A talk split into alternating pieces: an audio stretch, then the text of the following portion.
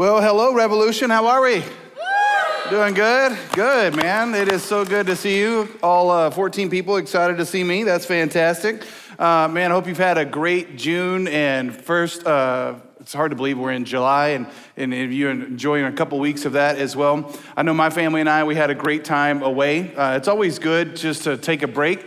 Uh, I tell you, one of the things that I, I really enjoyed more than anything, I've had several people ask, is uh, one of the things that I enjoy the most about uh, just being away from leadership and, and teaching, even though I love teaching, is I got to read the Bible a lot just as a Christian.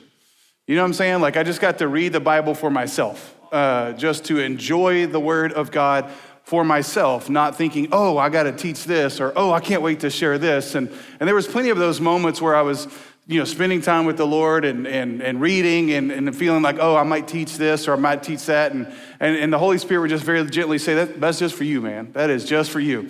You enjoy that one. I got plenty more for you later, but you enjoy that one. And that's the beauty of taking a break. And, and this is just a rhythm that we all should enjoy in our life because uh, we just live in a, in a culture where busyness is kind of the mantra, like, how you doing? I'm busy right? And, and I said this uh, at the end of the school year. I was talking to a friend of ours that goes to a different church, but our family that is uh, connected with our family because our kids go to the same school. And I was telling the mom, I said, you know, I hate that word. Uh, she said, I refuse to use that word. I'm like, oh, what, used to, what word do you use? She said, full. We have a full life. And I'm like, that is a much, much better word because I don't like the word busy. But full is, is the idea of God is doing a lot in us, and, and taking breaks is a part of living a full life because God built the world with the rhythm of Sabbath, right? He made it in six days and rested on the seventh. Not that he needed to rest because he's God, but he was building in a rhythm for all of us to take rest. Uh, and so it was great to be a way to do that, to rest some mentally, emotionally, and, and just like I said, just receive from the Lord. And for you, uh, over the last several weeks, you've been blessed because you've been receiving from some great teachers. And so, Chad, Corey, and David, let's give it up for them. They did a fantastic job preaching over the last several weeks. Uh, I'm very, very grateful to each of them and the unique way that they teach the Word of God. I tell you, that's probably the the hardest part about being away is, and I said this before I left, is they got to teach some texts that I really wanted to teach. I'm gonna be honest. I was joking with them this week. It's like, I think I'm just gonna go back and reteach everything that you taught. Uh, not because you didn't do a good job, but I'm just jealous that I missed out on it. Um, because just some great texts. I mean, Romans 7, Romans 8, man, just some unbelievable. In fact, Romans 8 is, is called the greatest chapter in the Bible. Corey even referenced that when he taught a few weeks ago. Uh, and so I'm so grateful for them, and I'm so grateful that you got to receive the Word of God. And I'm very excited to actually preach the Word of God today. And so I am glad to be able to do that. So that was like less than the first amount that clapped. And so, all right, either just go all in on the clapping or not. All right, that's it. That's it. No halfways. So if you got a Bible, open it up to Romans chapter 8. We're going to pick right up where, where Pastor David left off last week, Romans chapter 8. In fact, the text that I'm going to teach today is chapter 8, verses 18 through 28, but we got to back up into verse 17 because 18 starts with the word for. And I tell you all the time, anytime you see the word for, you have to say, what is it there for? And so this is one continuous thought. In fact, this is one whole letter. I don't know if you've read the whole letter yet, but I would strongly encourage you because it is a letter. It's not meant to be read uh, just you know by section or by verse, even though those are helpful sometimes. It's meant to be read all together, beginning to end. And so we're going to pick right up where he left off but as always, before we do that, let's pray and ask God to bless our time together, all right? Father, thank you for loving us. Thank you for your word. Uh, I know in my life, um, the two things that um, just minister to me so much are your word and your spirit. Um, and I know that your word is the essence. Uh, it tells us about who Jesus is. Jesus said he is the word. And so the word of God and the spirit of God working together in our life um, to bring about the results that you want, which is so great today because we're seeing in Romans chapter 8 the Word of God teach us about the Spirit of God. And so, God, I pray as we open up your Word today, you would speak to us. You would bless not only the reading of your Word, but the preaching and the hearing of your Word. And you would open our eyes to see the truth in it, God, because all of us need a word from you. All of us need that. And that's the beauty of your word. It's living, it's alive, it's active, and it has that type of effect in our life. And so we pray that promise that Isaiah said that it would not return void. We ask this in Jesus' name. Amen. All right, Romans chapter 8. Like I said, we're going to start in verse 17, and I'm going to start midway through 17, just kind of pick up on the last part of it because it is setting up the main part of our text today. So I'm going to start with a word. It's not even capitalized, man. Come on, I couldn't even get that right when I came back. All right, uh, verse 17 says this Provided we suffer with him, in order that we may also be glorified with him. Verse 18, here's the main part of our text. For, again, that's where you see it starts with an emphatic conjunction. For I consider that the sufferings of this present time are not worth comparing with the glory that is to be revealed to us. Now, Romans chapter 8, again, depending upon what Bible translation you have, mine at the top of Romans chapter 8 says life in the Spirit. And so, Romans chapter 8, Paul is talking a lot about the Holy Spirit. And he's talking about the work of the Spirit and how we live by the Spirit. Last week, David was talking about now we've received the Spirit. The Spirit makes us sons of God by which we can cry, Abba, we can cry, Dad. And now there's this one part of verse 17 that's so interesting.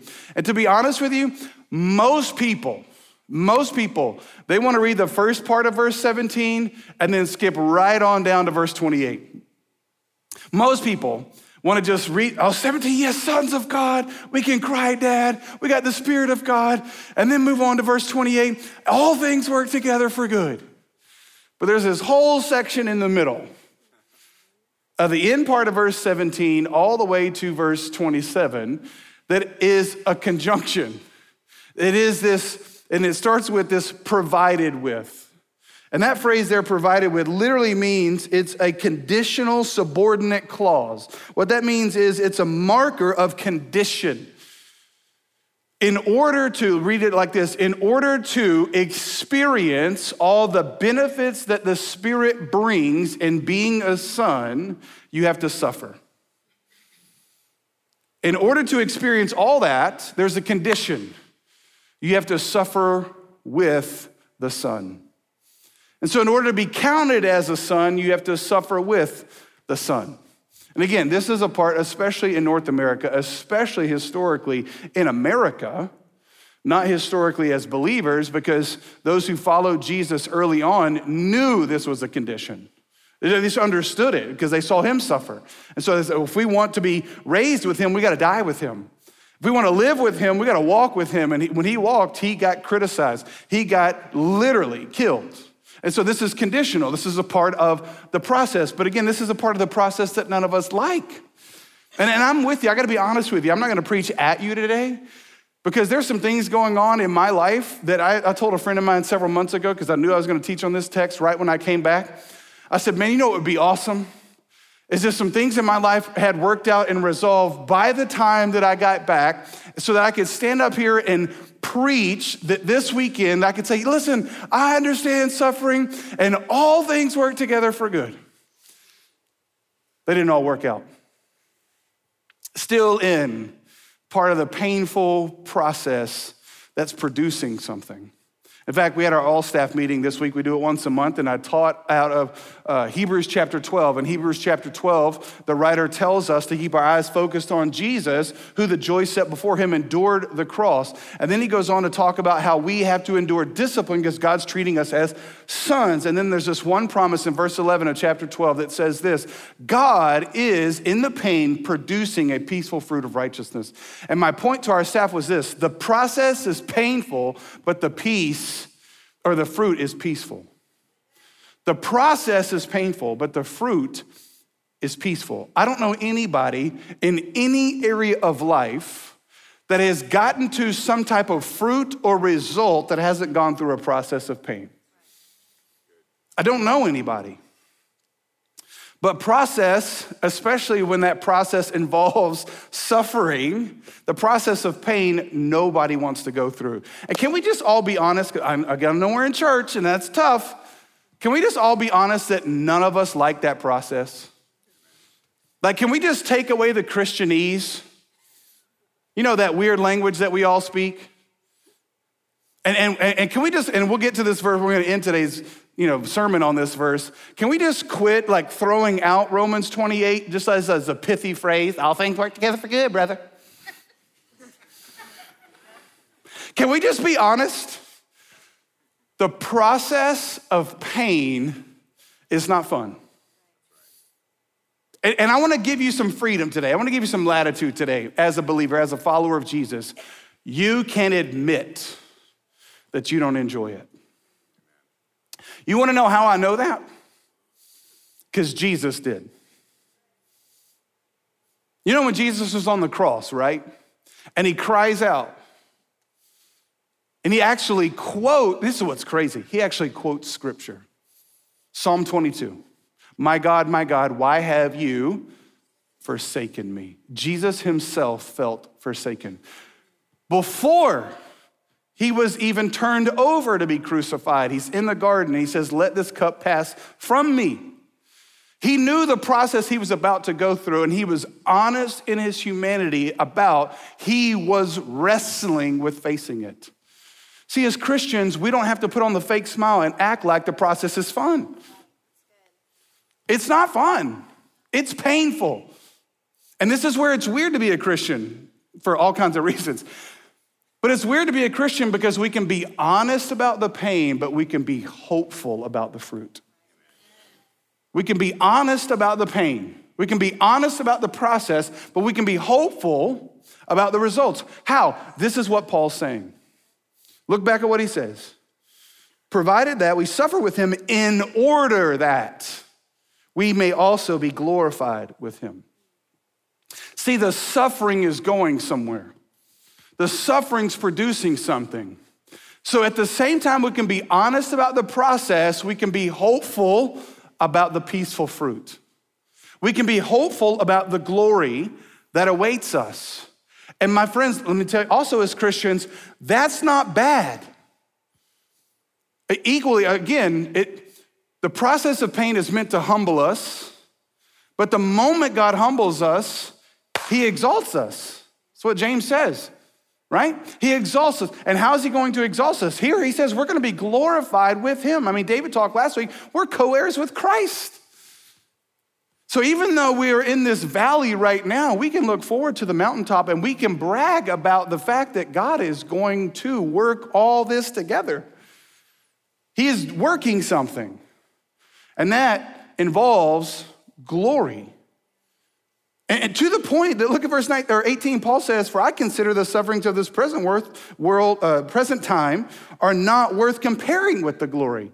Here's what Paul's saying: the glory is going to be so great, it's going to make the suffering look like nothing. The glory is so great, it's not even worth comparing to this present suffering. So even though God may humble you to the ground, do not let your spirit be depressed to the point to where you think there's no way it could get any better. Because Paul says, listen, it's going to get so much better, you can't even compare this to it. It's going to get so much better, you can't even, com- it's going to make this look like nothing. It's gonna make this looking like an NFL football team playing against a seventh grade C team. I mean, I just go to sports. That's my, my go to, right? It's gonna make something amazing and great look like something in your life right now that looks so big and bad like nothing. So we can be honest, and I'm a preacher, I like alliteration, so here's another H word, but hopeful. Honest, but hopeful. And that's a weird mix. We can be honest, not pithy, but hopeful. And how? Here's how he explains the rest of it. Look at verse 19. For the creation waits with eager longing for the revealing of the sons of God. For the creation was subjected to futility, not willingly, but because of him who subjected it, in hope that the creation itself will be set free from its bondage to corruption and obtain the freedom of the glory of the children of God. For we know that the whole creation has been groaning together in the pains of childbirth until now. For we know, that's a phrase that Paul loves in Romans. He says it over and over and over again. For we know, for we know, for we know. Why did he write Romans? So that we would know. So here's a phrase we need to know we need to know that the pain is producing something. See, when a woman is in pain, it makes a difference if she's in the maternity ward or the oncology unit. Right? If you hear a woman writhing in pain, it makes a difference of where she's at and what that pain is and what it's leading to. If it's someone in pain that's leading to death, or if it's someone in pain that's leading to a new life, it's a different kind of pain, right? And here's the promise. Here's the promise. The promise is this suffering of this present time that we're in has been brought about God, brought about by God. This is when you're like, well, hold up, I, that's the promise? Why is that good? So this is where most people, most people today, especially in America, whose theology is pretty thin, most people do not credit God with the suffering. They say, well, this is Adam's fault. This is and if you're a shallow man, you're like, this is Eve's fault. We'd all be in the garden if it wasn't for women, right? It's Adam's fault. Who, that's who the Bible blames. So, so we just see this as a result of sin. But I want you to understand something. Yes, it is a result of sin. However, it's all because God is judging sin. So the current state of the world creation itself, and we are a part of creation. So, this is our earth, this is our atmosphere, this is our universe, this is everybody in it, is under a state right now of corruption and futility. This is what God said to Adam. He said, You're going to work the ground, but it's going to produce thorns for you. He told the woman, right? And we're getting to this in just a second. You're going to produce babies, but it's going to multiply pain for you. Everything that was good, that was going to produce something, it was going to be good, it was going to be easy, is now hard. And so the world is in the shape that it is in because God gave a judicial decree. The world itself didn't want to be subjected to futility. Adam and Eve didn't want to be subjected to futility, but God subjected them. Why? In hope. Now you say, Pastor, why is this good news? That the current condition of the state of the world of the suffering was brought about by God. You want to know why that's good news? Because if it was brought about by God, then that means He's in control of it. If it was not brought about by God, that means He's outside of it. And a lot of people believe in God as kind of a deistic type of God, which means He created the watch and then just set it loose, and now it's just natural laws. No, that's not the God we serve. He's intimately involved in everything that is happening in his world. And this is where you're like, well, I thought God was a loving God. Well, here's the deal a loving, judicial, honest God has to judge. And so the current state of the world, from when sin entered it, has been subjected to futility and corruption. Here's why this is good news the suffering that you're experiencing right now, don't take it so personal in the sense that somehow God is just judging you. This isn't just about you. God is judging the world, He's judging humanity. From when it was subjected, that's past tense, from him who subjected it, and it says it will be set free. So in the past, God subjected it, and in the future, God will redeem it. He will set it free. And right now, we're in this season or aeon, depending upon how you want to talk about it, this period of time when we are living in a world that is not functioning in the way it was supposed to. And all of us know it, whether you believe in Jesus or not. We know that there's not supposed to be death. We know that there's not supposed to be tornadoes and earthquakes and hurricanes. We know there's not supposed to be accidents. We know all this. I mean, we just know it in our spirit. And when we suffer, and when our kids suffer, and when things don't go the way that we want them to go, we know it. And so often we cry out to God and we say, God, what are you doing? And then Satan lies to us and he says things like this You earned this. This is because you sinned here or you sinned there or God hates you or God's mad at you. And we can over personalize the suffering. But here's what Paul's saying listen, you're a part of something that's happening to everyone. You're a part of something that's happening to everything. And all of this is happening because God has a plan. In hope. In hope. The reason why that's a promise is Romans 8:28 means nothing without 17 through 27. When you get to verse 28 and he says the phrase all things, it means nothing if all things don't include suffering. You with me when I say that?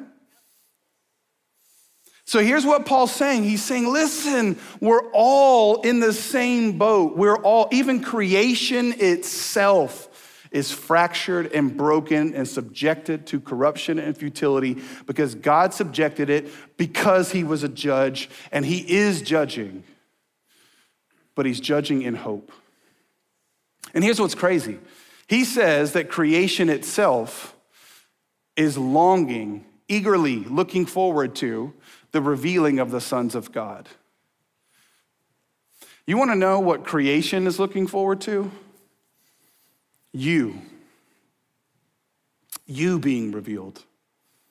See, we love going to creation.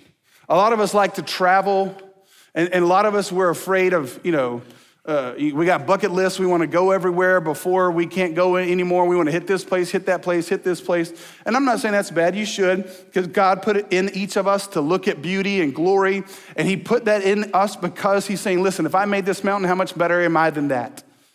If I made that, how much better am I than that? So it's good to look and glory at God's creation. But you want to know what's crazy?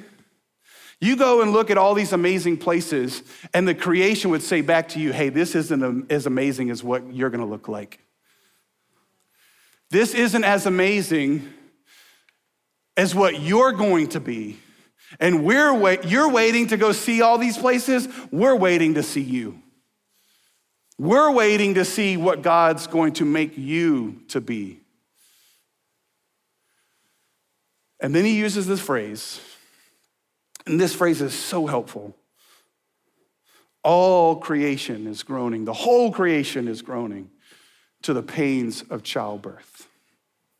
Listen, anytime a birth is happening,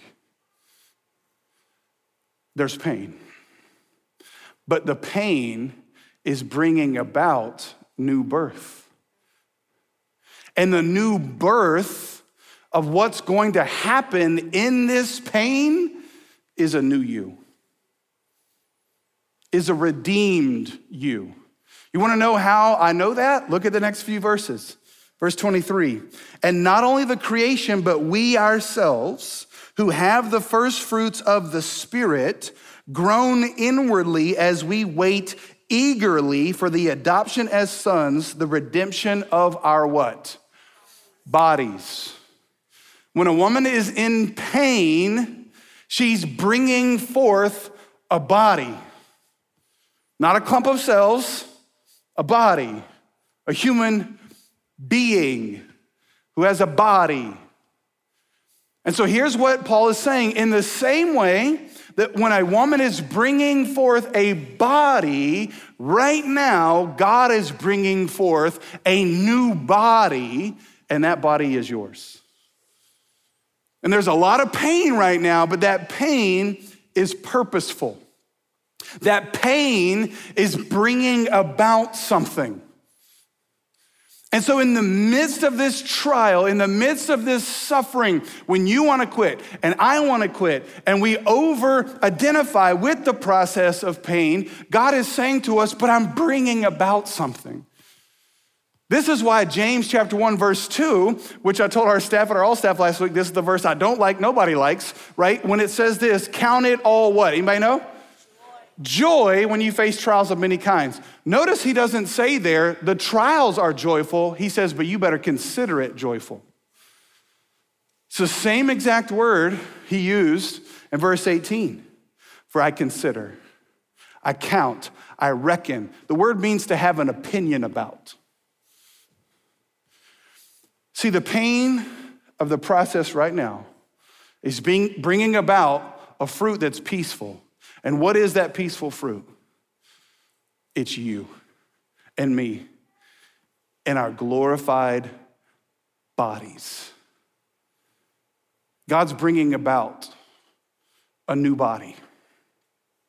God's bringing about somebody, not just anybody, somebody.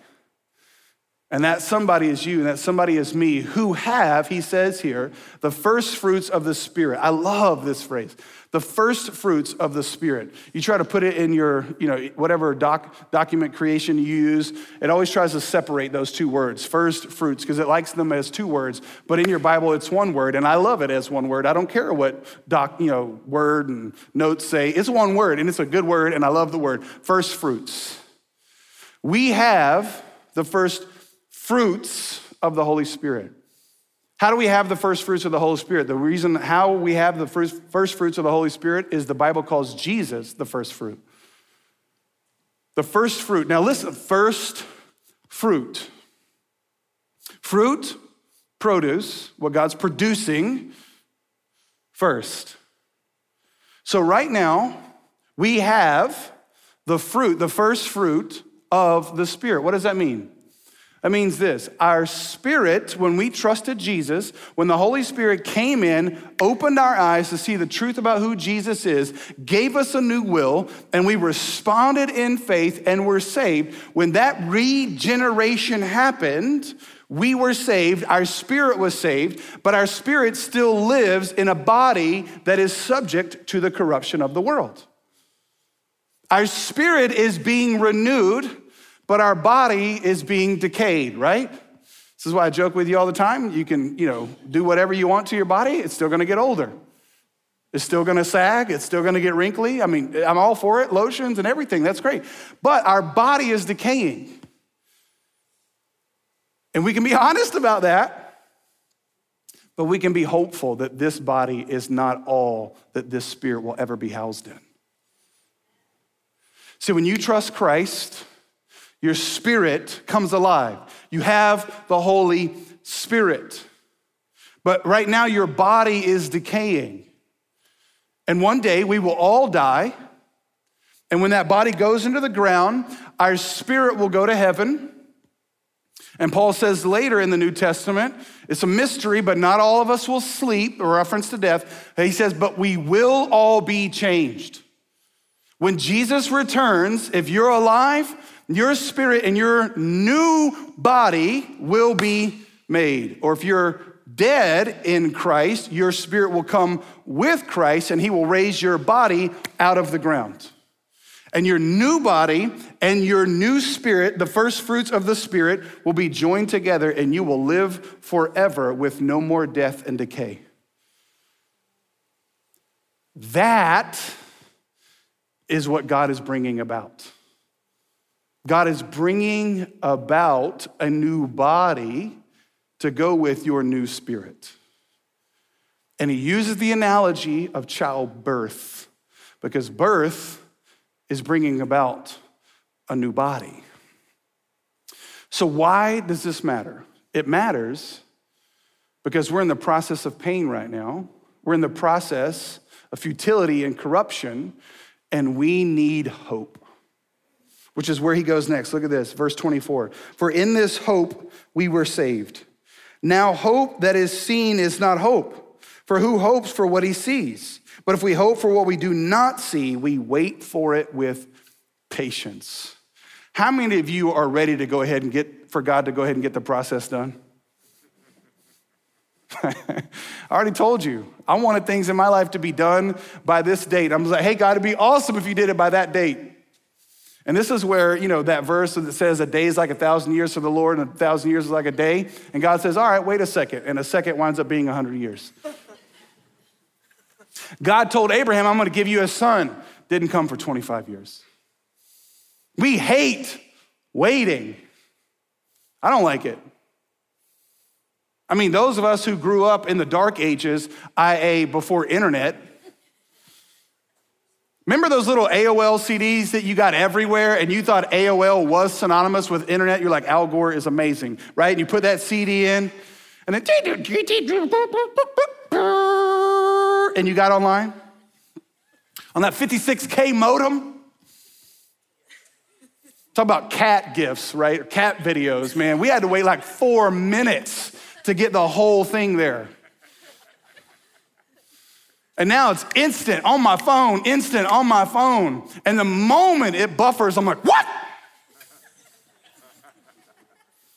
I'm like waiting. I don't even like commercials, man. I will pay extra to not even have to watch commercials. I will buy a product from your company not to have to watch a commercial. I don't like waiting. Why do you think that this world keeps speeding things up. This world keeps speeding things up because this world knows, and when I'm talking about this world, I'm talking about the spirit of this world, which is anti God, anti Christ, that the more impatient it can make you, the more frustrated you will be with Him. So everything keeps speeding up, everything keeps speeding up, everything keeps speeding up. Here's the good news the faster it speeds up, the faster it gets to the end. Here's the good news. You're like, this is good news? It'll only get worse before it gets better. That's good news. You're like, what? That's good news? Yeah. This ain't heaven. Listen to me, Christians. You will only face more persecution, not less. You can vote for your favorite political candidate and feel safer for the next four years, but it's only to get worse. It's only to get worse. But the more it gets worse, the closer you are to new birth. So it's speeding up, and you got to be more patient. In hope, waiting, knowing that God is in control of it all. He's in control of it all. There's purpose in the pain. And so you can be honest, but you can be hopeful. How do you do that? Look at the next verse, verse 26. Likewise, the Spirit helps us in our weakness. I love that phrase, likewise, in the same way. Likewise, the Spirit helps us in our weakness, for we do not know what to pray for as we ought. But the Spirit Himself intercedes for us with groanings too deep for words. See, everything that Paul just said was to set you up for 26, 27, 28.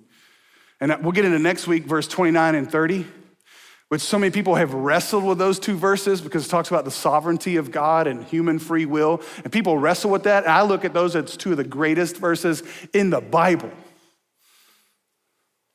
because all of it that went before is resting on the fact that God is in control. It's resting on the fact that God is in control. And not only is He in control, but He gave us the Holy Spirit to help remind us of that fact. Why? Because we are weak. The Spirit is willing, but the flesh is weak. And so Jesus told us in John 16, I'm gonna give you a helper. I'm gonna give you one who's to help you. He's gonna remind you of all the words that I said. And what did I say? Jesus, listen to me, church. Don't ever misunderstand what Jesus said. He said, You will have troubles, but I will be with you. He never said, you're gonna have power. He never said you're gonna have political peace. He never said it's not gonna go tough for you. But he said, I'll be with you. And how is he with us? He is with us with the third person of the Trinity, the Holy Spirit. And don't miss this. He's a person. Look at it. It used personal pronoun, but the Spirit Himself. The Spirit is not a force. Please don't ever misquote. The, the Star, Star Wars is great. I love Star Wars, but the force is an impersonal thing in Star Wars. That is nothing like the Holy Spirit. The Holy Spirit is a person, not an impersonal force, but a person who lives within you. And that person is talking to you. And he's talking to you in ways that somehow, some way, we don't even understand. Because he says they are groanings too deep for words. Literally in the Greek, that means wordless groanings. Have you ever been in such a painful process, you can't even have the words? You're just like, mm-hmm. This is not the Spirit groaning to his Father. This is the Holy Spirit doesn't have to groan to the Father because the, the Father knows the mind of the Spirit. He's not groaning to him, they talk regularly. But he's in us, he's groaning. In us, he's groaning, and he takes those groans and interprets them to the Father. This is what some people call a prayer language which I'm okay with in the sense of these are words that we don't understand. And so these are groanings. And so when you're praying, if you're praying and you're using words and groans that you don't fully understand, that's all right. But let's be honest, again, it's wordless groanings. The point is not everybody should have this. The point is when you ain't got words, the Spirit does. And He's working in your weakness. He's working and he's helping.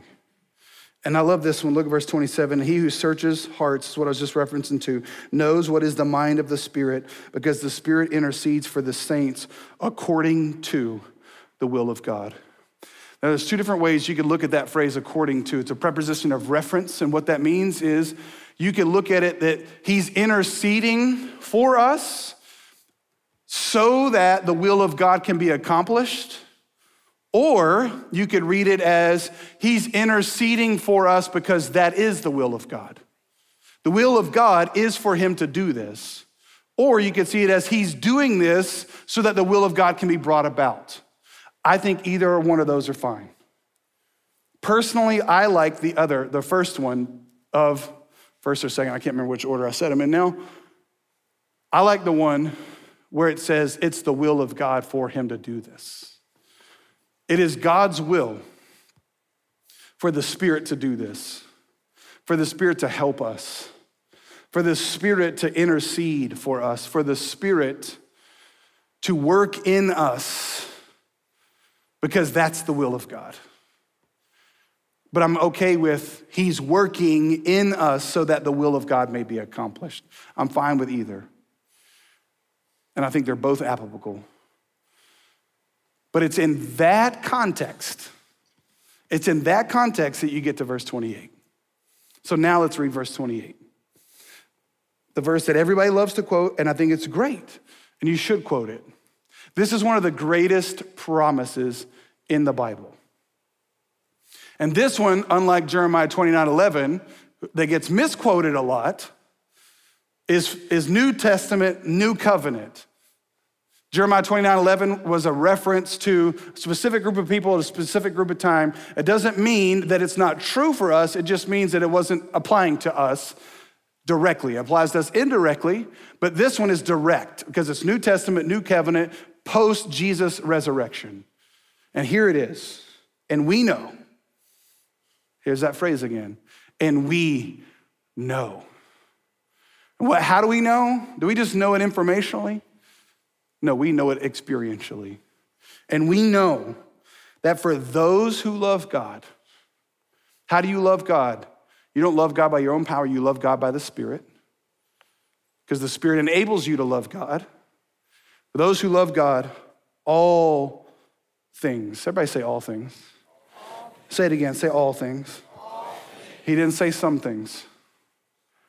All things work together for good, for those who are called according to his purpose.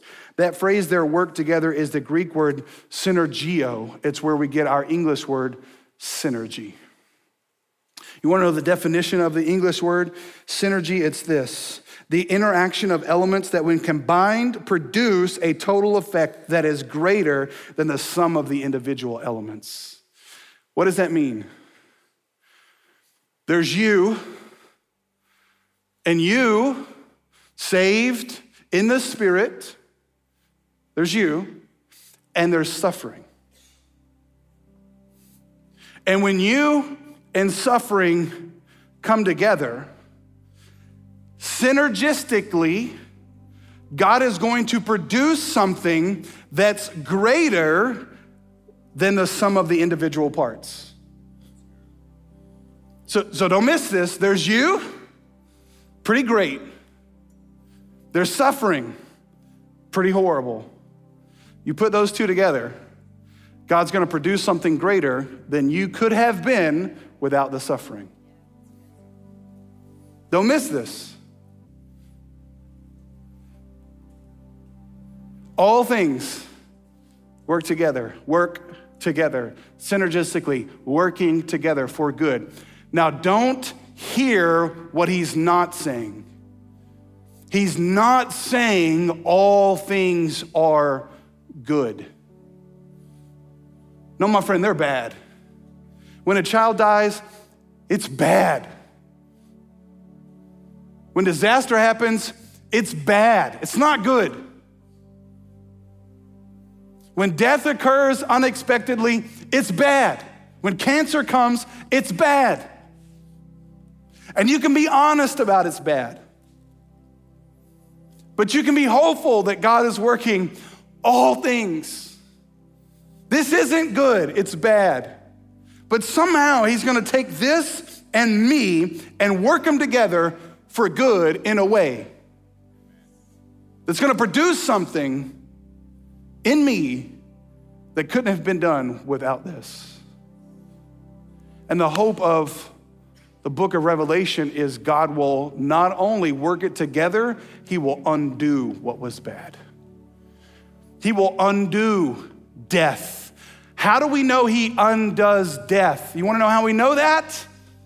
Because Jesus walked out of the grave. He walked out of the grave in a glorified body. And he was eating fish and walking through walls. Man, I can't wait for that. Like, I can't wait. That's gonna be amazing. And we're gonna be like him in that way. We're not gonna be him, we're not gonna be God, but we're gonna be like him. And he's somehow gonna work it all together for good, all things. How do we know that? Because the cross wasn't good. The cross was bad. And listen, I don't know what's happening to you. I know what's happening to me, and I know what's happening to a lot of you because I know your stories. But, but hang with me for a second. I'm not trying to minimize anything that's happened to you or that's happening to me, but nothing that has happened to us is worse than what happened to Jesus.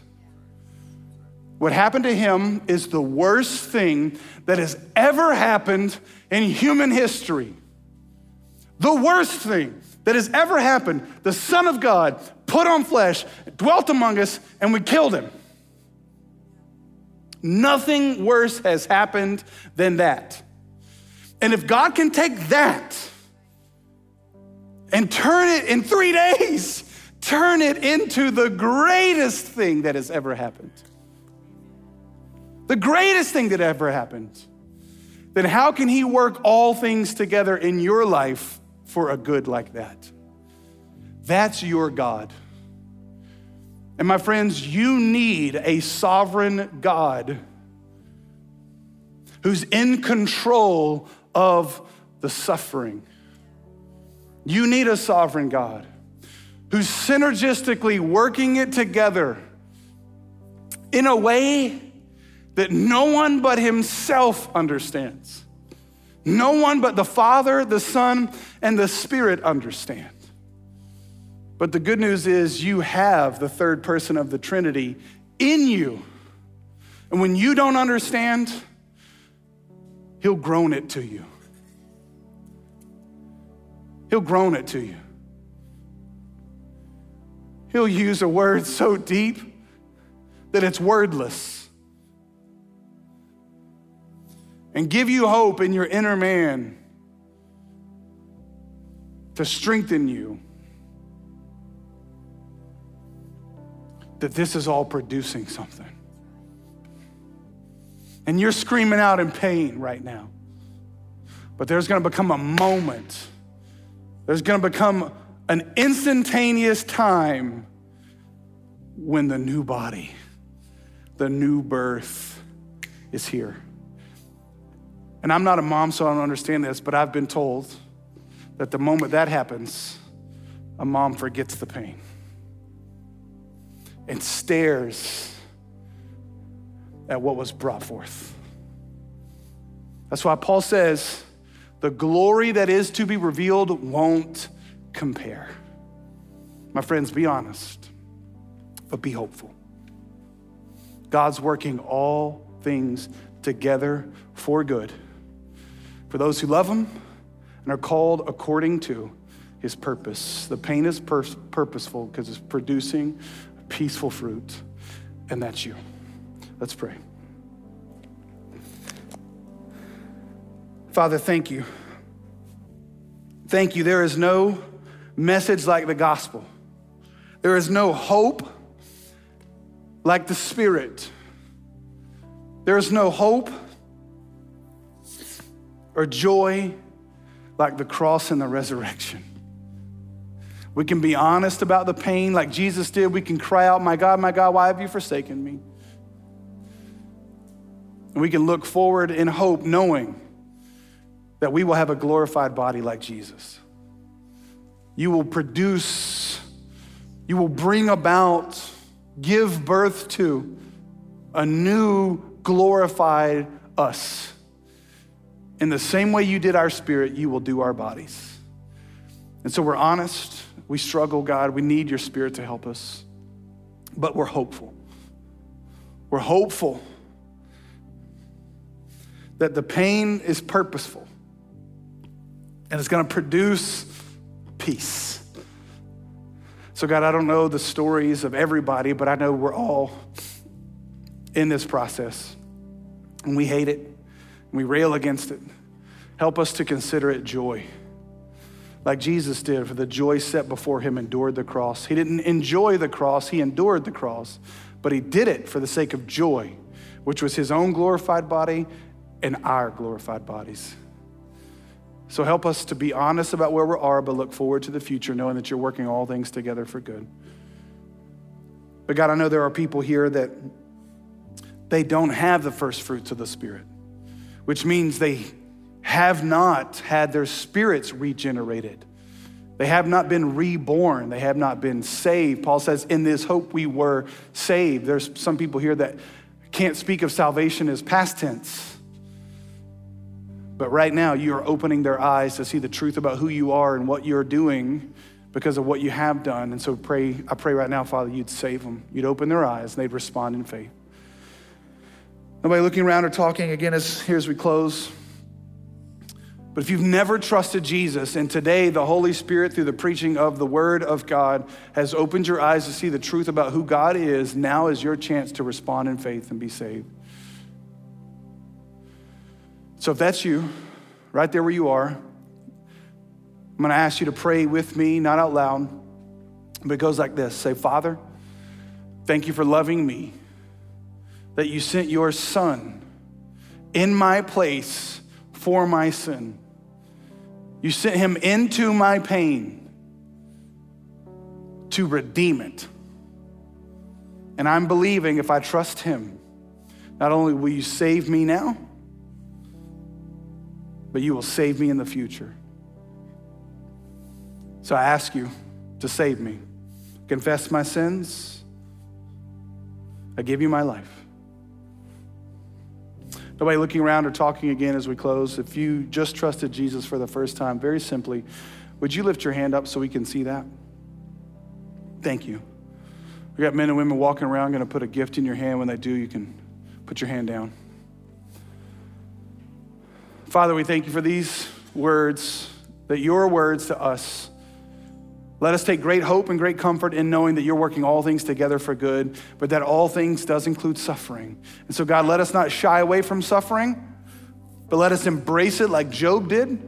Let us endure it like Jesus did. We don't have to enjoy it, but we are called to endure it. But we can have joy knowing it's bringing about something beautiful. And we can trust in that because that's what you did with Jesus, and you're going to do it with us. And it's in His name we ask all this. Amen.